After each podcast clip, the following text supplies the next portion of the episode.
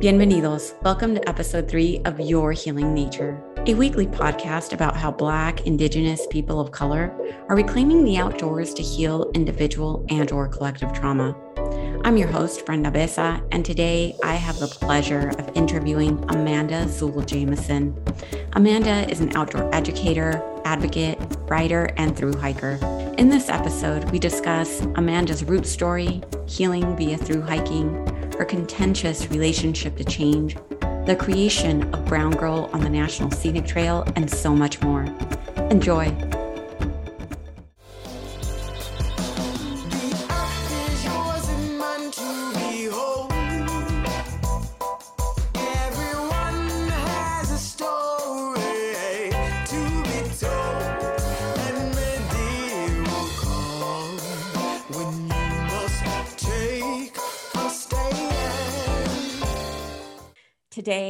Delighted to be in conversation with Amanda Zuul Jameson.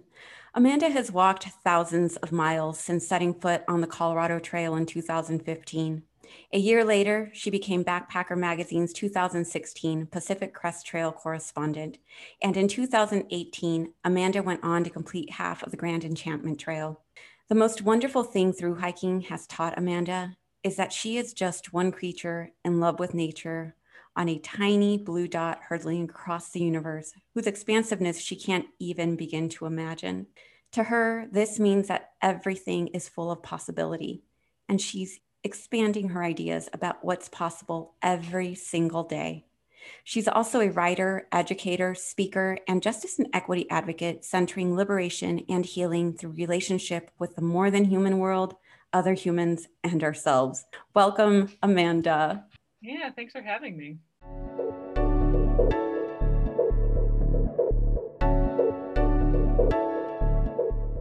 As Amanda and I begin our conversation, I ask her to start with her definition of through hiking. One of the many things that I admire about Amanda is her ability to demystify concepts that may sound intimidating to most of us.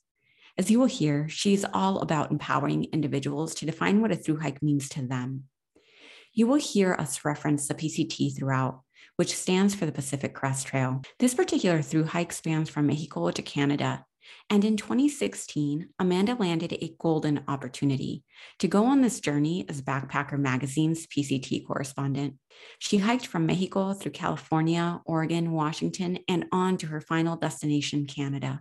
Over the span of five months, she hiked over 2,650 miles with slightly under 500,000 feet in elevation gain. And so Amanda delves into the conversation by providing us with a sense for what constitutes a through hike.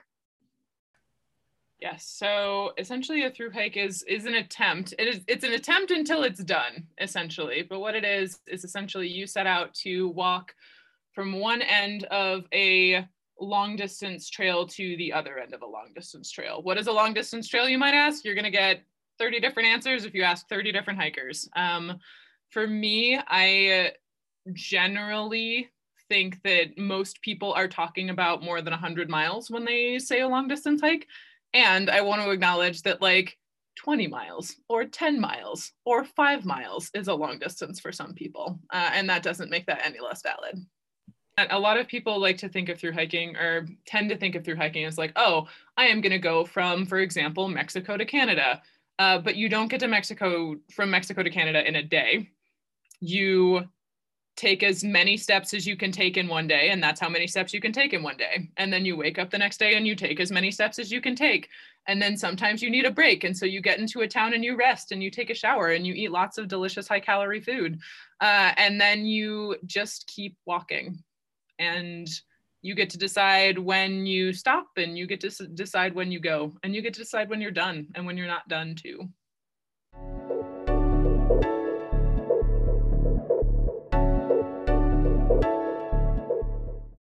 When I ask Amanda about her upbringing and root story, she shares that her story is very much characterized by movement, and she contextualizes the story within the larger framework of the African diaspora. As she acknowledges that her ancestors were displaced from the African homeland to the south. And so she begins to map this for us this story of voluntary and involuntary movement within her family history. So I was born and raised in Ohio and I want to acknowledge that I spent the first four years of my life in Virginia. And so, since most of my family was in Ohio, my family spent a lot of time going back and forth between Ohio and Virginia. So, it was a lot of time in a car, it was a lot of movement, and that was really normalized for me as a young person. Um, as I got older, um, got a little bit more settled, um, but when my parents split up, uh, was constantly going sort of back and forth between houses, and so again, that that movement being normalized, and I think that movement overall has been my root story, um, and that's both sort of my movement as a young person, and then again into adulthood, having lived in uh, five or six different states and on three different continents in my life and um, just also thinking about the trajectory of my ancestors um, moving uh, not entirely voluntarily all of the time, um, but being moved forcibly from the African homeland to the south, uh, and then my family moving from the south to the north and this new sort of spread that is happening in on both sides of my family. Like a lot of folks are still centered in ohio but slowly people are moving in in different directions and it's that movement but also that desire for rootedness i think that has really marked my life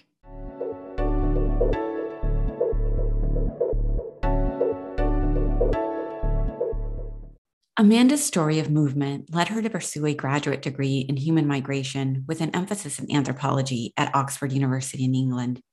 Unbeknownst to her, it was in England that she began her relationship with long distance hiking. She takes us on this journey as she shares her contentious relationship to change. Yeah, so eh, I don't I don't know that I could technically call it a through hike because it was it was just a section of the Thames path. Did not go from the sea to the source or the source to the sea um, essentially just started in Oxford, where I was going to school at the time, and made my way to the source with three other friends. Yes. Um, and on that trip, it was just a way to momentarily get away from the stress of grad school because grad school is not particularly what I'd call a ton of fun all of the time. Uh, and it wasn't my idea. It was someone else's idea. And i was like this is we're going to walk 30 miles. I guess that that's a thing that i can do. I guess that sounds like more fun than staying in my flat uh, and doing homework. That sounds like a much better use know, of my time. I had no idea. I had, I had no idea at the time. And it, it was very different from like trekking or walking in england is very different from like what we call hiking here in the US. Essentially, it was going over and around and through uh, mostly fields. Um, so pastures where cows were, or fields uh, that were being farmed, and just kind of following following the river as it wound through the countryside. Uh, every night we were in a town, uh, and every night, the two nights that we were out, we were in a town uh, we the first night we stayed in just a little like bed and breakfast, and the second night we stayed in like a spa and got to like swim, uh, go into a sauna. Like it was very fancy. Um, uh, and then on the third day, ended up making it. I ended up making it to the source. We we we had some navigational issues, and not all of us made it all the way to the source. So close, so close.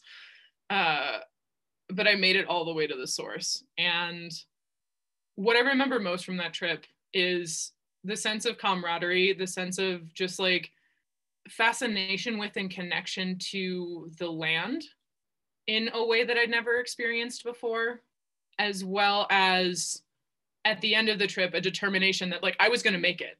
Like I wanted, I wanted to see, the, I wanted to see it. I wanted to see the source, and it turns out the source is just like a little stone in the ground near a very large like puddle of water, essentially like it's just like the ground is very thoroughly soaked and like that is the source of the oh Thames.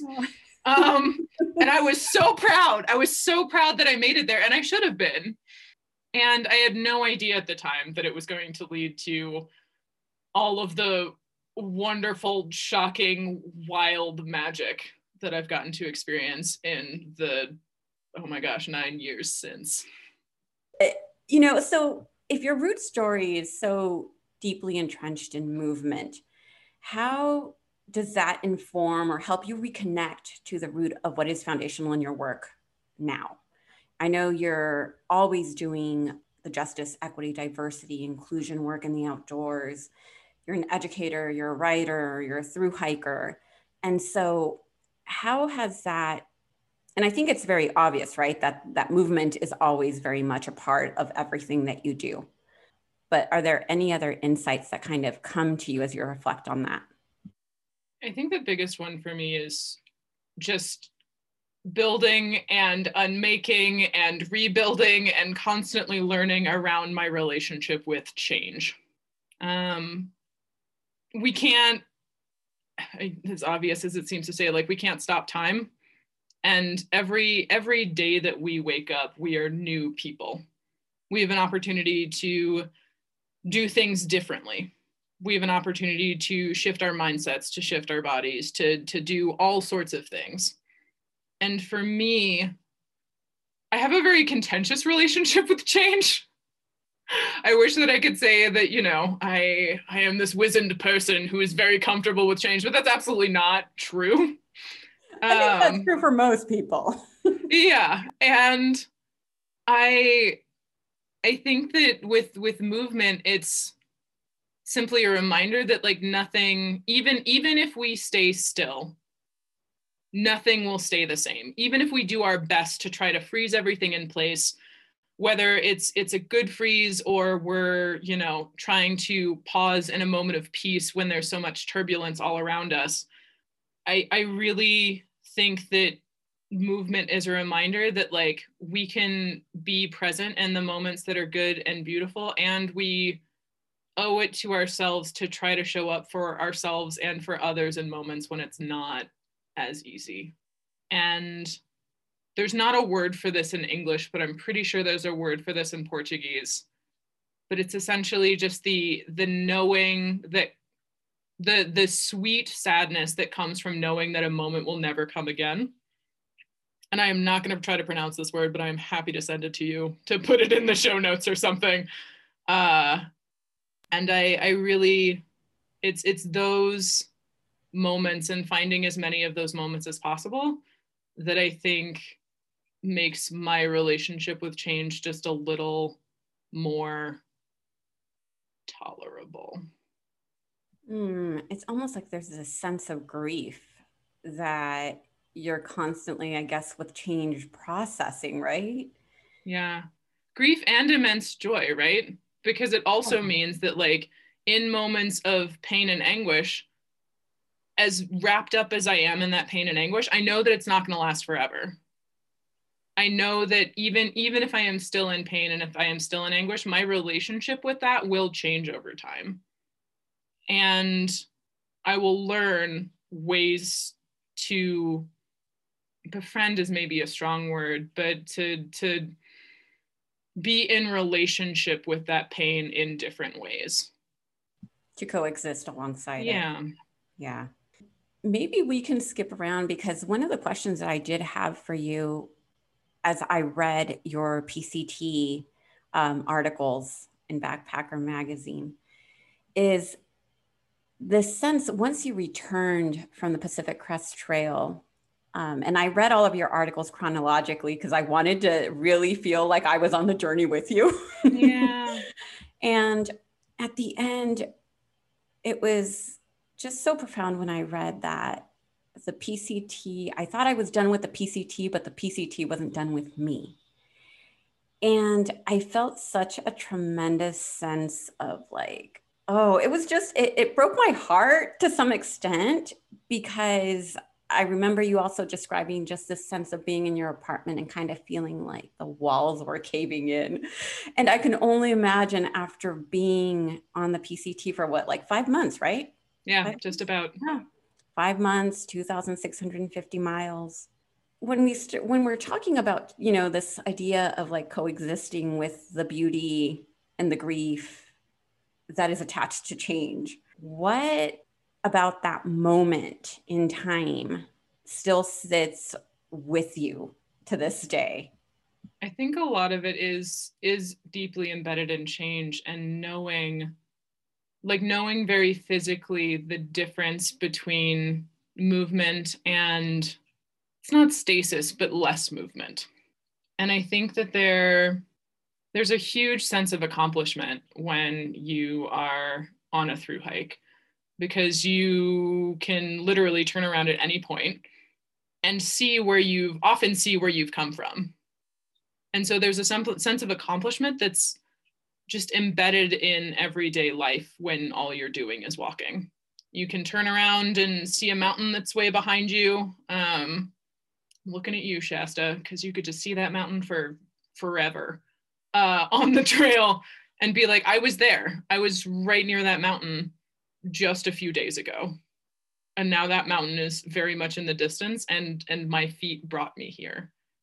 Whereas in front country life where a lot of the time especially in the last year we're behind a computer uh, we're inside or we're outside and very disconnected from other people or we're we're staying a lot more local more often just to satisfy the the restrictions or or the requirements of everyday life.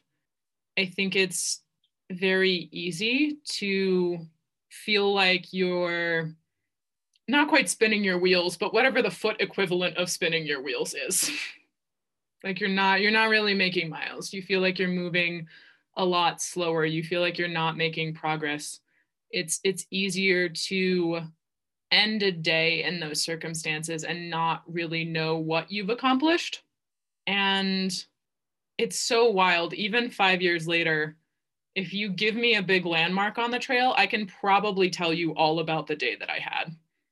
Like, granted, I have like a record of it on my blog, but like just out of my memory, like I can tell you that at the highest point in Oregon and Washington, I stopped and I took silly pictures with my then partner and he told me a story that day about a campsite that he had stayed at um, with somebody in the community and he knew from his hike three years earlier than that all of these things about the trail and he was able to tell me those like those stories like it was yesterday. And i think that there's a lot of what we tend to be focused on at least in this culture is just sort of like what what our what our accomplishments are and and what what we're doing on the day to day. And I think that it's really heartbreaking in a lot of ways when we don't feel like we have much to show for that, especially in comparison, right? Like I can say that on XYZ day, I made 30 miles in a day. And in the last few weeks, I've been lucky if I could make one in a week. And, and there's a there's a grief to that that I think is only, I think you can only overcome it. And like, this is not true, but I think that there are generally two ways that we think about overcoming that. And so the first way is to just get back out on trail again, which is what a lot of people choose to do. Absolutely. Uh, a thing that I would love to do in the near future. And I think that the other way is to understand that even when we are still, we are still walking a path and finding purpose in that, finding peace with that is the journey. Capital T, capital J. And I mean, in a way, I don't think that I'm ever going to stop grieving that I am not on trail when I am not on trail. And that is a part of life and a part of change and a part of who I am now. And I don't think that I would change that for anything.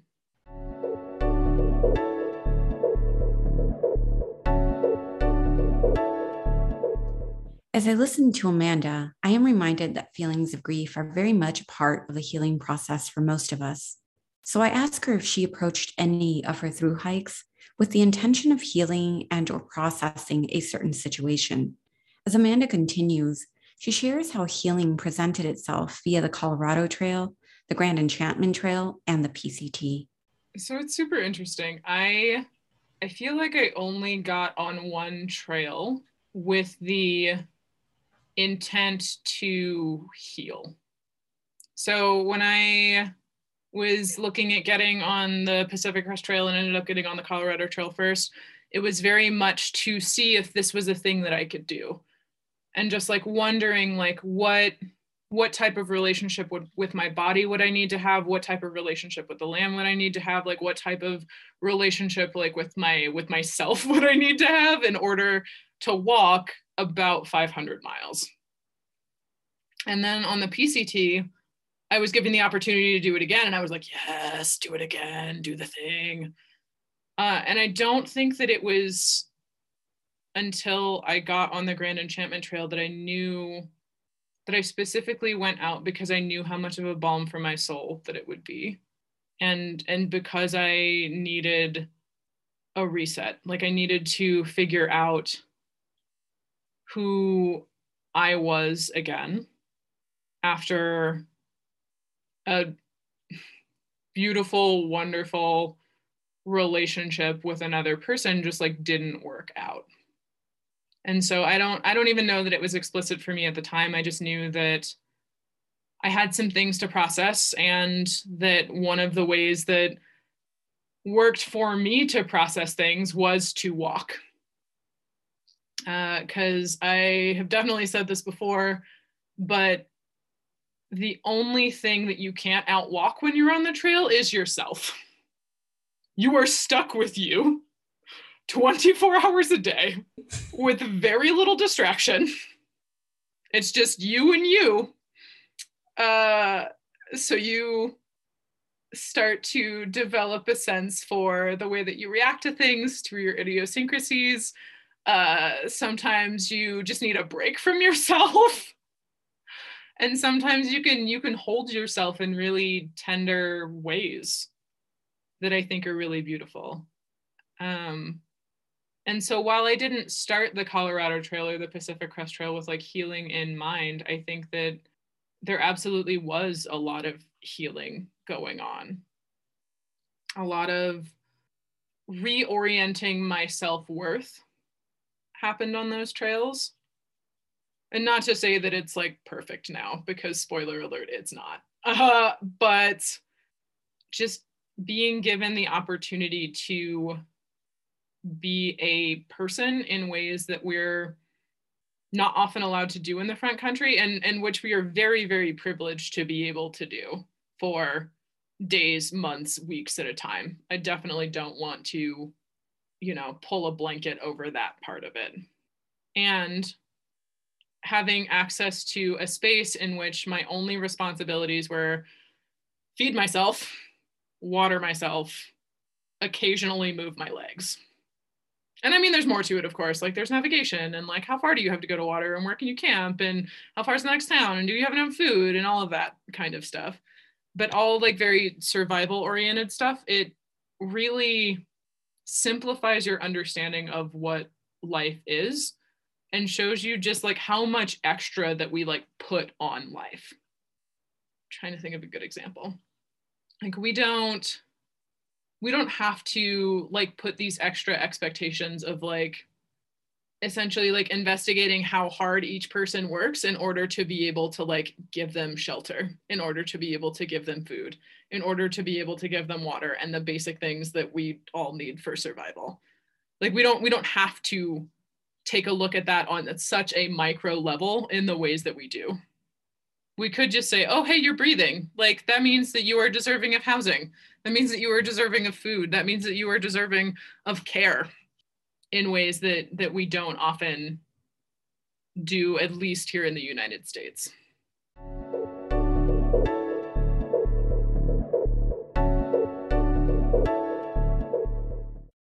As we continue on the topic of healing, I am reminded of an interview where Amanda shared a specific moment on the Colorado Trail that made her feel powerful. Amanda described this moment as an unveiling of sorts. So I asked her if this unveiling allowed her to reclaim parts of herself that were lost and or hidden from her awareness. I think that it's and this is going to sound whatever way it sounds, but like being able to discover the land 2.8 miles an hour at a time because that is generally how fast I walk. I can't really get much faster than that. Lots of hikers can go three or four miles an hour. I'm just like 2.8. That's me. And it's definitely something that I worked for. So it was not it was not immediate by any stretch of the imagination.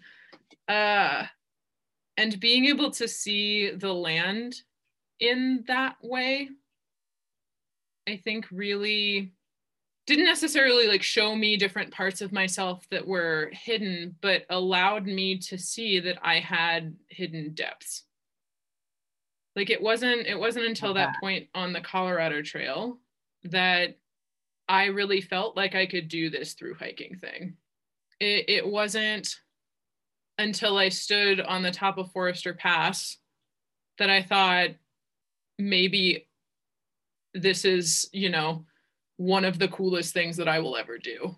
And I have to I have to live with the fact that like and I hate this like approach to life, but I'm going to say it anyway that like I may have peaked like totally useless, right? Like I don't I don't think that it's like useful because I'm to like I I am I'm going to and I have gone on to do other like wonderful amazing things and I'm totally glad that I've had those experiences, right? Like and like I might never again stand on top of Forester Pass on a beautifully sunny day with like perfect conditions, like looking down into Kings Canyon, like with people who I miss and still think fondly of. Like that that experience will never come to me again. Not exactly the way that it was.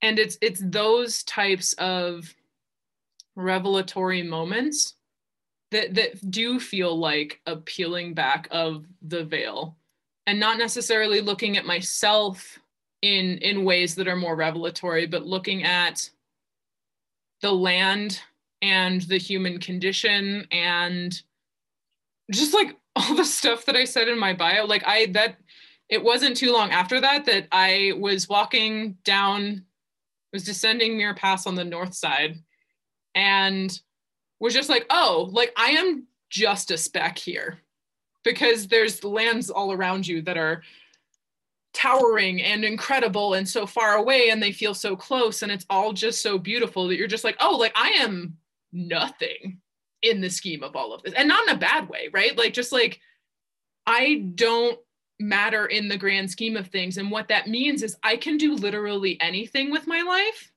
and I get to within within the confines of you know like the privileges that i have and the privileges that i don't have because again i want to acknowledge that systemic oppression is absolutely a thing and we're all subject to it and it affects all of us in different ways. Like and i can carve out like depending on what i am willing to what power that i'm willing to step into what i'm willing to give up like i can carve a life for myself that maybe looks nothing like the life I expected that I would live as a tiny human going back and forth between Virginia and Ohio, and one that is going to feed me, that is going to nourish me, and that is going to ultimately mean that I do matter, at least to some people, in this little bit of space time that I am occupying.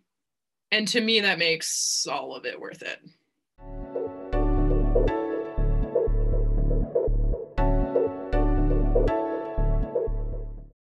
As Amanda and I continue to discuss the ebb and flow of the healing process, I then ask her to share how she experiences the sacred and ancestral guidance in her day to day life. And I think that it's important to point out that, like, none of this is linear on on one day you're just like oh my goodness i have had this amazing revelation and i totally have it figured out. And then two days later you're in the middle of like a rainstorm that has chased you under a pine tree and you're huddled over one of the hand warmers and you're just like i don't got this. I don't got it figured out. Yeah. what is happening? I don't know what's going on. And i think that that's the beauty of it right? The beauty of it is that it is never done. I, I think that one of the big things about nature for me is that like it and just like humanity more generally is that like it was here before I was even a thought and it will be here hopefully it will be here long after I'm gone. And that especially with with when talking about the land and especially as I'm doing more work and understanding like the history of the land that I'm on, the history of the lands that I've walked, the the history of of my people across the land. I, I think that that's that's just really important to me. You know, that's a perfect segue into one of the other questions I wanted to ask you, which is how do you experience the sacred and find ancestral guidance in your day to day life? I feel like most of the things that I'm learning are our ancestral wisdom, if couched in somewhat more modern terminology, couched in in different people, that kind of a thing. I am really only developing a relationship with my biological ancestors really recently. Uh, family has always been a really touchy topic uh, in my immediate family, and it's like we don't we don't talk about history in my immediate family, and often when that happens is because that history is really painful. And the the glimpses that I have have gotten have been full of a lot of pain and and sorrow and trauma and disconnection and connection and reconnection and just holding all of that while making and remaking connections with family members as an adult has been a really beautiful process and a really hard process. And while I love where I am, the and maybe this is just a thing that people experience as they get older. Like I, I really am sad that I'm not also able to make those connections with family in the ways that I would like to. Because there's there's so much rich history there and even the snippets are part of me and they're a part of me that I don't know and would like to explore a little more. And I feel like I have a really rich, hmm, how to say this, set of intellectual ancestors, I guess. And so I'm thinking of folks like James Baldwin, like Octavia Butler, just people who really have informed the way that I see the world and the the ways in which I can bring more community, more relationship into my life. And we're getting we're getting a little taste of real life at the moment.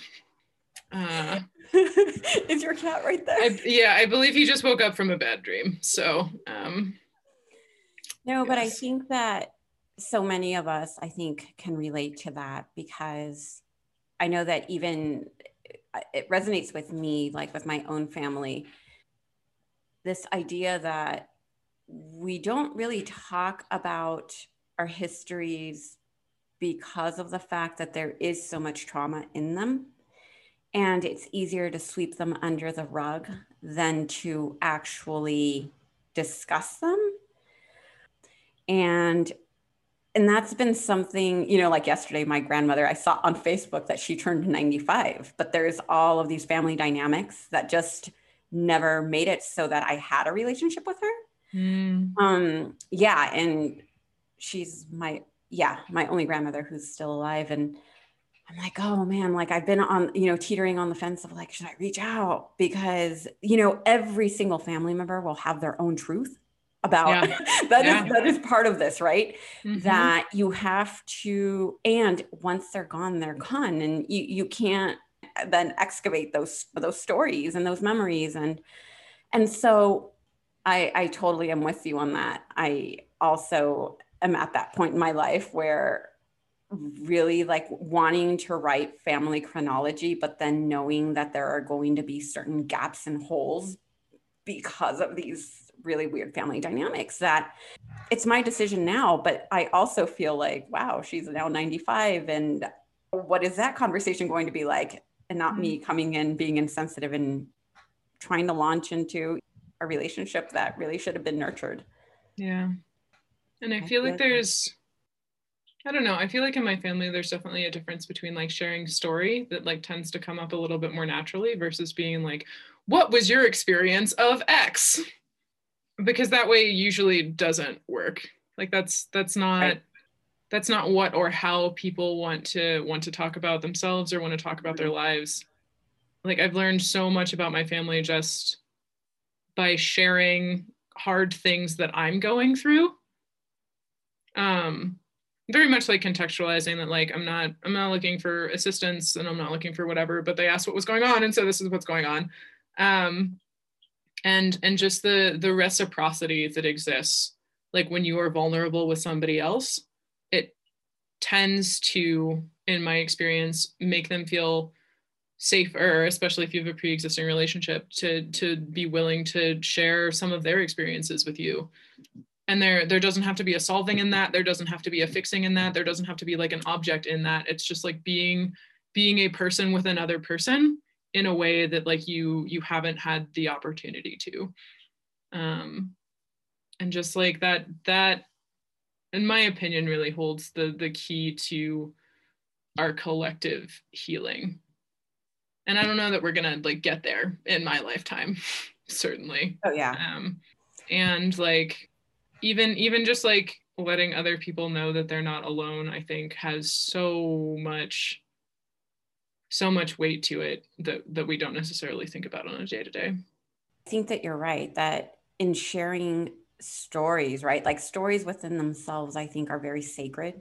Yeah. And i think that it's the intimacy of of sharing that story and being vulnerable with someone that is something that we don't do on a daily basis when I think about my friendships, I think sometimes, you know, wow, I haven't had a conversation about spirituality or religion with, you know, one of my very close friends. And I think, wow, but we've been friends for 16 years. So why don't I know this aspect of her? And then there's certain aspects of me that they don't know of, right? So yeah. I think really it has to happen, but we have to facilitate that process. But then we also have to be, I think, in that kind of frame of mind. And uh, I don't know. I feel like and a place of safety even for the first yep. person who's doing the sharing because I don't think that without without that you don't get the initial share that then like safety begets safety. I feel like in that way. And yeah, just how do we how do we do that more with the people that we feel are closest to us? Like how do we stop feeling like we're too much and start figuring out the ways that like we can we can feel held by each other. And to like circle back i guess to the initial question that you asked that sparked all of this conversation like that is storytelling and vulnerability and sharing like that that is the sacred to me. Like being able to share space with another human being or human beings or even you know just the more than human world in in a way that is reciprocal in a way that is communal in a way that is like supportive and with with the understanding that like no one is disposable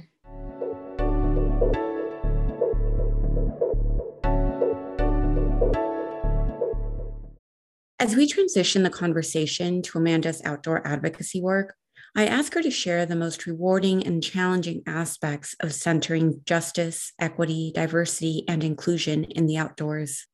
So, I'm going to preface this by saying that I think that all work that we do, particularly around social justice, needs to have like a selfish interest to it. Uh, because if we don't have a selfish interest to it, then it's just saviorism. Uh, and that comes that my my understanding of that comes immediately from Charlene Carruthers. Uh, and so for me, like what what I get out of it is is very selfish. Like I a get the the feeling of relief that comes of just like speaking truth to whoever is listening whether power is listening or not. Like I, I find a lot of relief and groundedness in speaking truth. And i also understand that like there every hmm, especially in the outdoors and especially writing about the outdoors like i do and working with getting people outside in the way that I do that most of the work that I do is an invitational. Um, and what I mean by that, that's from Bani Amor. And what I mean by that is that like people will be following in my footsteps if I'm doing it right. And I think that there's a lot of value in showing people that they're not alone in the way that they feel. And there's a lot of value in like seeing that you're not alone in the way that you feel. And I think that that what the the rewarding part of the work for me is seeing that I'm not alone, seeing that there is a huge community out here doing this type of work, particularly outdoors, that people have been doing this work for many, many years before me. Like I'm a I'm a part of an intergenerational group now, the the Beckwourth alums who have been who are black and have been recreating the outdoors in Colorado since the 80s, since before I was born. And and just knowing that like I am one piece of a like circle essentially is kind of the way that I like to think of it. Um, and it's just my job to to connect connect what I can where I can. And so that's like the the rewarding part of it for me is just knowing that I'm not alone, that I'm not doing this work alone, that that I I am I am simply a stand-in to hand it off to the people that are coming next. And I am going to do my work and I can't do any more than my work uh, and then I'm going to hand it off to the people who are going to continue to do the work. The challenging portion of it is, I think, just the the fact knowing that the work again has been here for longer than I've been around and will be here for longer than I will be around and choosing every single day to do the work anyway even when I'm exhausted although I do think that it's very very important to rest and to take breaks and to to breathe and to be because no one can do this work 24 7 uh, and no one should do this work 24 7 that's that's why we do this work in community. But knowing that even when you feel like you've made some progress you're going to have days that feel like you slid all the way back to square one. Those those are the days that make it really challenging and knowing that this is work that is done in community and knowing that you're not alone like that is that is what helps me to pick it back up once i am rested. This should absolutely not be read as a like any kind of shade on anybody who has stepped back from this work because of their health. Like you you have to prioritize your wholeness because that is ultimately what the system is trying to undermine. And if we're doing this work in community the way that we should be doing, there's plenty of room for people to step back for weeks, months, years, lifetimes, because we're we're always swapping in and out. We're always ebbing and flowing. We're always supporting each other in community in that way, even if it looks like us stepping back.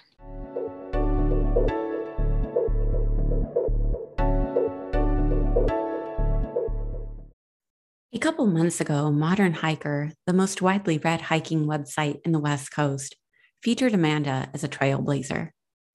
In the article, she clearly states that when we, as Black, Indigenous people of color, step outside, we carry not only our own history, but also the assumptions that others have of us.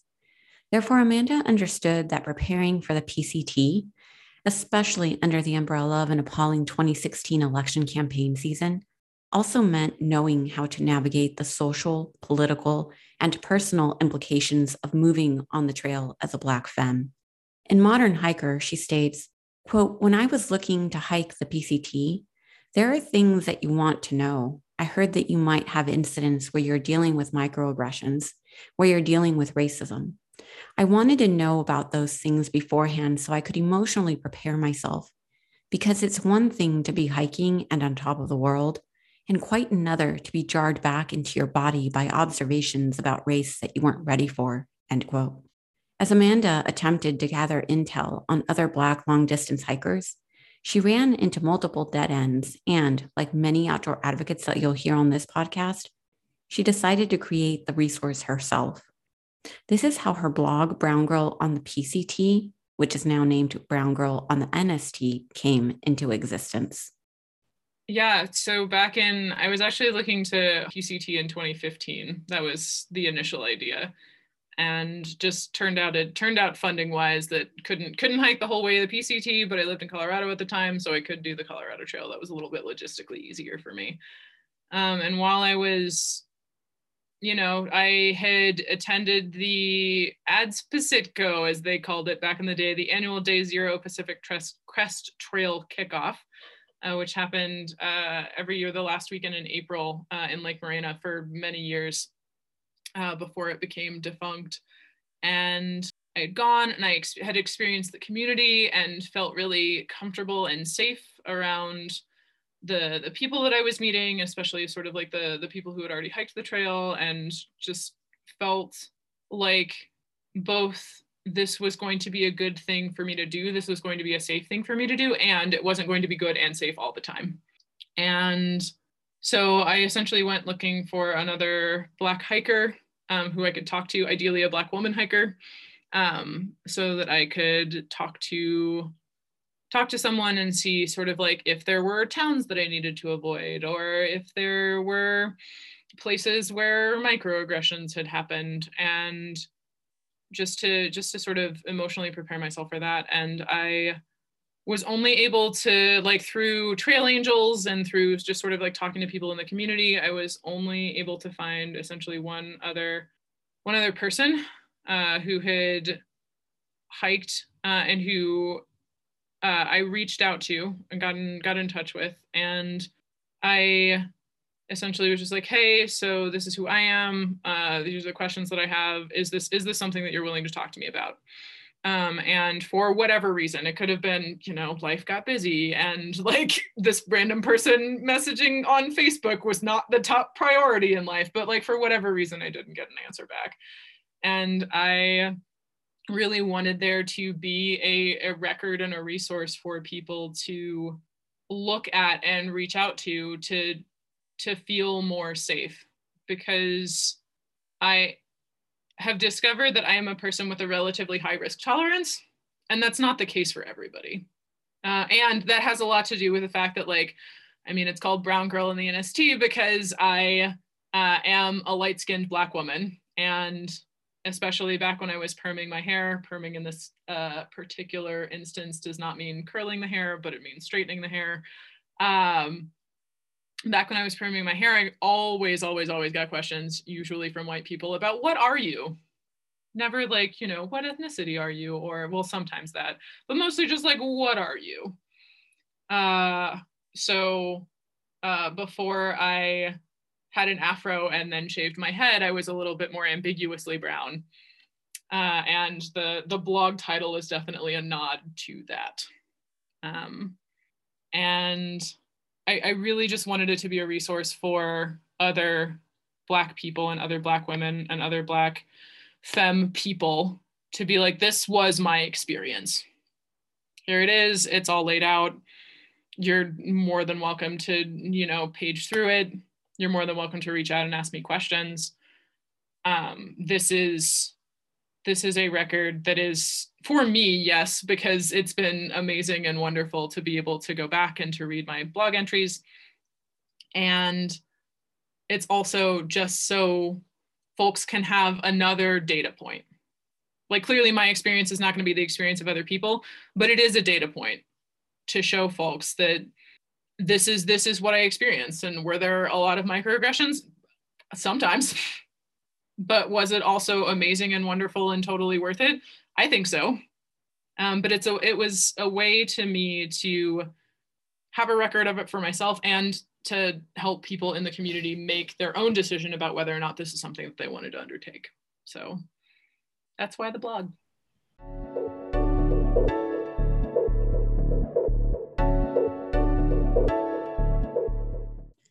Whether Amanda likes to admit it or not, there's quite a bit of intention behind her design of Brown Girl on the NST. So I take this one step further and ask her, what role has intention played in coming into your purpose? She begins by sharing with us how much of her life has been about going with the flow and simply allowing herself to fall into things. This is going to be a wild answer. I'm just going to preface it with that because I really feel like I've in a lot of ways in a lot of my life, I have fallen into the things that I have done. and things have just sort of come up organically and or accidentally. And i've been like i'm going to try this. And then that doesn't work. And i'm like cool cool cool cool cool cool. I'm going to try this. And then sometimes that works sometimes it doesn't. Uh, that definitely happened. Well i mean that uh, happened with you becoming the correspondent for backpacker yes right? it did. Yeah so i essentially i wrote my blog for the colorado trail um, because I, you know, had set it all up and then decided I wasn't going to hike the PCT and then decided to hike the CT and was like, well, I'm still going to blog because I like writing and that's a thing that I do okay. Uh, and so I wrote for the Colorado Trail and then a someone read my Colorado Trail blog and made some introductions and then suddenly I am the PCT correspondent for Backpacker uh, and I am on like essentially it was two weeks between sort of finalizing things with them and uh, actually setting foot on the trail for the first time. So it was it was all very very sudden, um, and sudden and and good and fortuitous, right? Like I, and maybe this is hindsight, and maybe this is uh, a little too woo woo for some people, and that's totally fine. But like it felt, it felt not necessary like it felt fortuitous i guess. Like not not coincidental but not not coincidental either. Um but i mean that's been a lot of my life. That's how i ended up in colorado. That's how i ended up going to grad school. That's how i ended up uh like just being interested in through hiking as a thing in the first place. It was entirely accidental. And and i think that there that a lot of both a lot of my life has been wonderfully fortuitously accidental and i think that a lot of my life could have been way more intentional than it has been.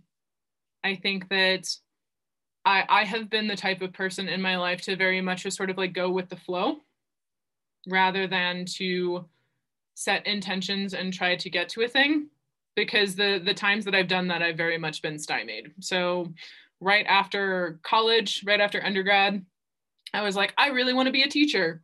And uh, no one is hiring for teachers right now because I graduated into the height of the 2008 or like the 2009 was the height of the recession at that point, of that particular recession. Uh, and so I was like, well, I guess I can't be a teacher, so I'll go back to grad school to like try to be a teacher and I'll, you know, go get my master's degree. And then I came back from that and they were like, yeah, no, you need a PhD to teach a community college now. And I was like, okay, cool, cool, cool, cool, cool, cool. I don't want to do that. So now what? Uh, I guess that I will go to try to teach English as a foreign language. Uh, and then that did not work out in the ways that I had hoped that it would. Uh, or I'll just like use my graduate degree to help uh, to help like resettle refugee populations. And then that did not work out because it turns out that that is very competitive and again recession. So did not quite work out the way that i wanted it to. And so like it's it's been a lot of attempting to set intentions and then getting stymied but life continues to happen. And being curious about those things and being willing to go with the flow when necessary. But i think particularly as i get older like intention is playing more of a role. And so i am starting to become way more discerning about like what feeds me, what works for me, and what doesn't. And in my communities, what I've seen work in my communities and what doesn't. And just trying to orient my life in that direction. And so it's not necessarily about like having an intention like, hey, I am going to be I am going to be a college professor and that's what I'm going to I'm going to teach undergraduates and that's what I'm that's specifically that specific thing is what I'm going to do with my life. Like that historically for me has not worked out, but I am still doing education work. Like I am still essentially doing doing justice and equity work that's like part of part of it most of it is education and just being like what i always wanted to do as an undergraduate professor was to sit with people and let them come to their own conclusions and to to hold space for them to do that. And i really think that that's what i like that is the essence of what i do now in my justice and equity work. And it looks way different than what i thought it was going to look like. And so i do think that intention plays a role and it's it's hard to particularly in this day and age be that focused on like this one particular outcome like it has to look this way. Like i don't i don't know that that is as effective these days as it used to be and you can still fill those roles and fill those needs but it might look a lot different than what you expect it to look like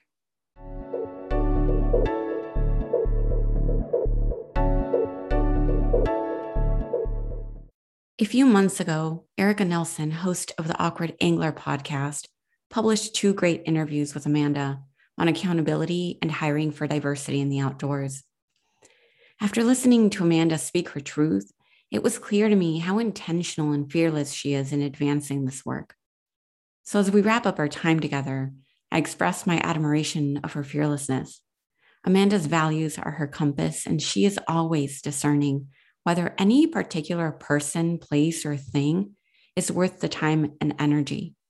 Because if there's anything I know about Amanda in the short time that I've known her, it is that she lives from her heart space. There's definitely like always an element of fear to it. And I and I definitely want to acknowledge that. And there's that famous quote that I am blanking on the attribution to uh, that basically just says, "Stay afraid, but do it anyway."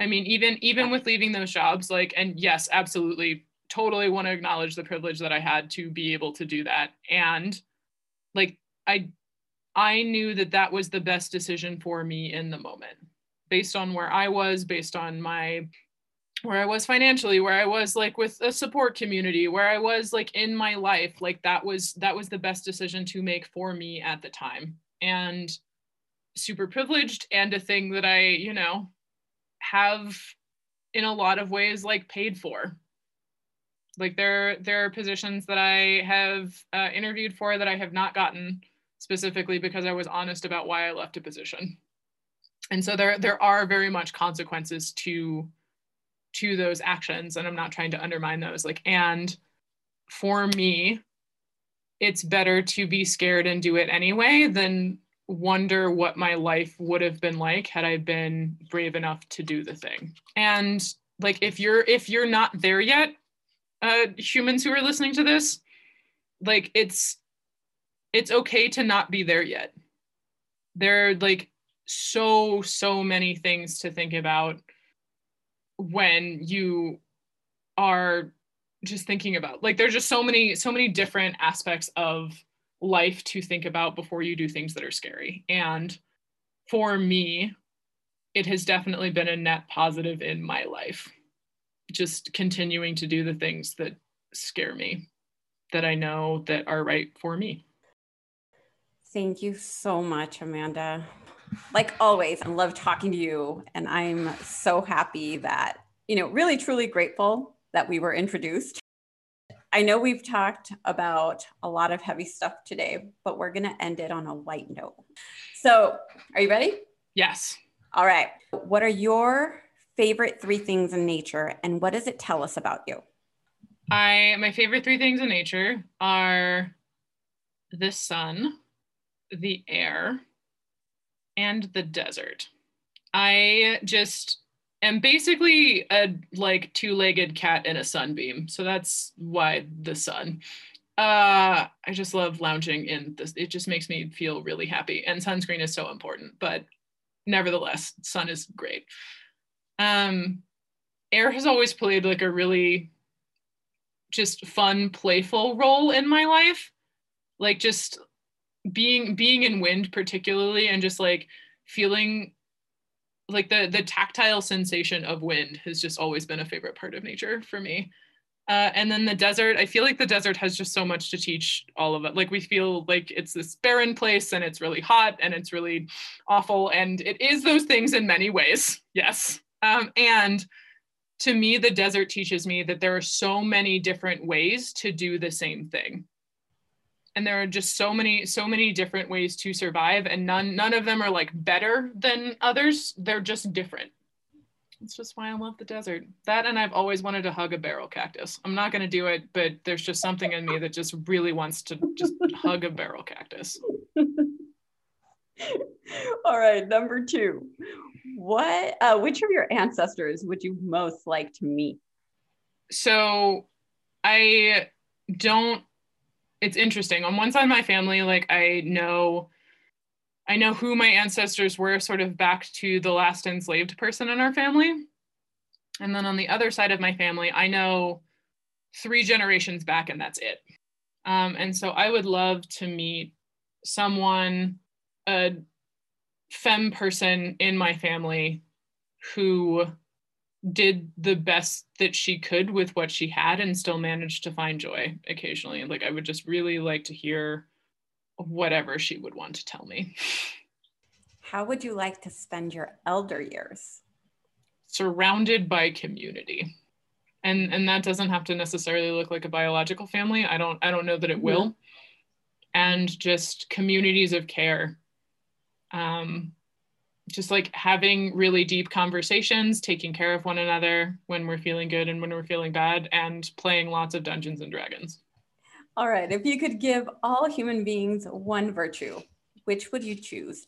How is this not heavy? How is this not heavy? but it's fun for you. is it? Um, no, it's great. It's great. Um, I don't know if it's like compassion or empathy, but like we I think experience is experience a virtue. I feel like experience is maybe like yeah. a loaded virtue, but like we tend to get things. Just like think thinking about my tra- trajectory as a person who like very much was raised in respectability politics and then like uh you know have has slowly learned over the course of my adult life like more about more about justice and equity and history and all of those fun things i really think that experience is the best teacher. And while that's certainly not me like wishing trauma on anyone, like if if there was a way to to give people some lived context of what others go through, I think certainly the the current state of affairs on Turtle Island would be very different.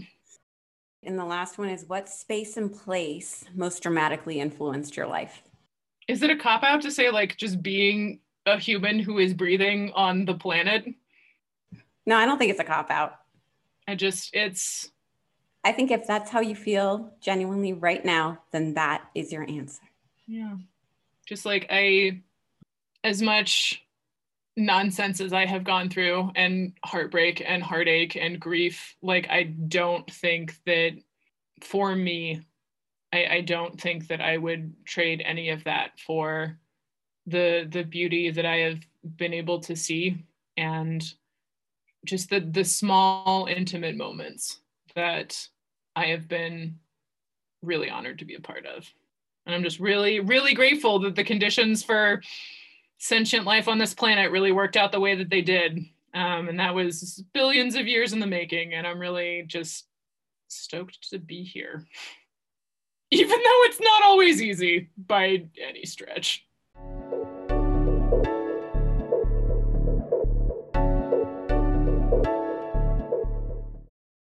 To close out the space, Amanda leaves us with some final words as I ask her, How can we be of service to you in advancing your outdoor advocacy work?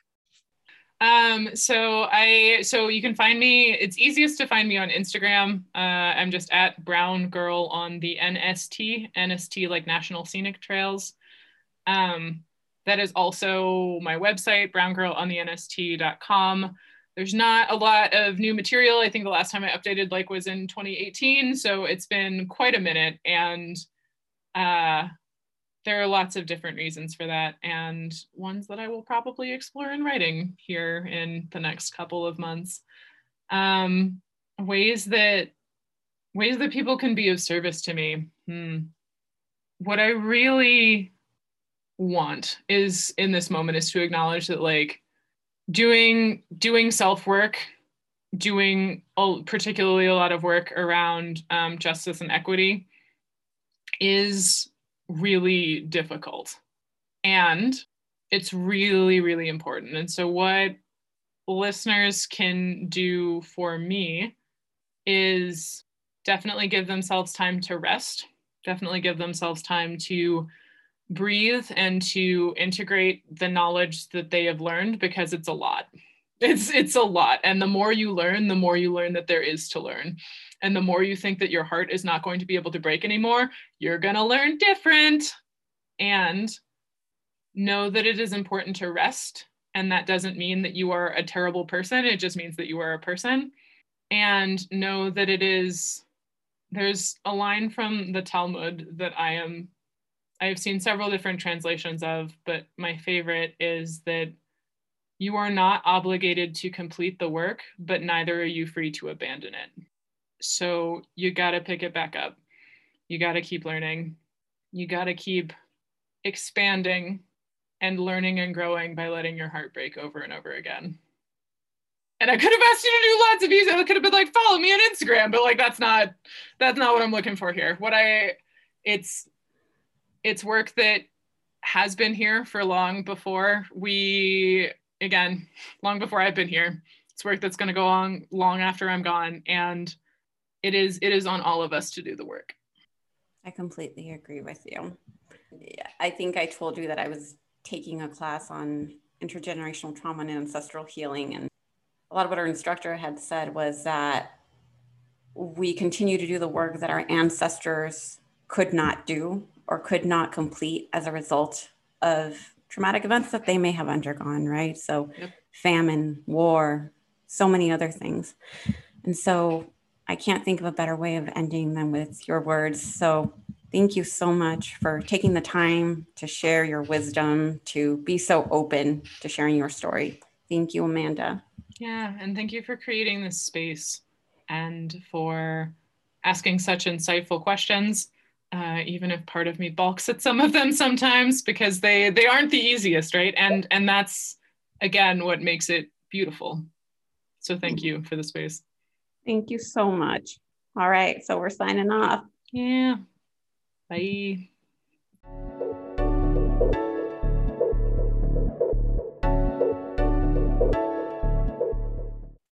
As I reflect on our time with Amanda, I keep meditating on a couple pearls of wisdom she shared.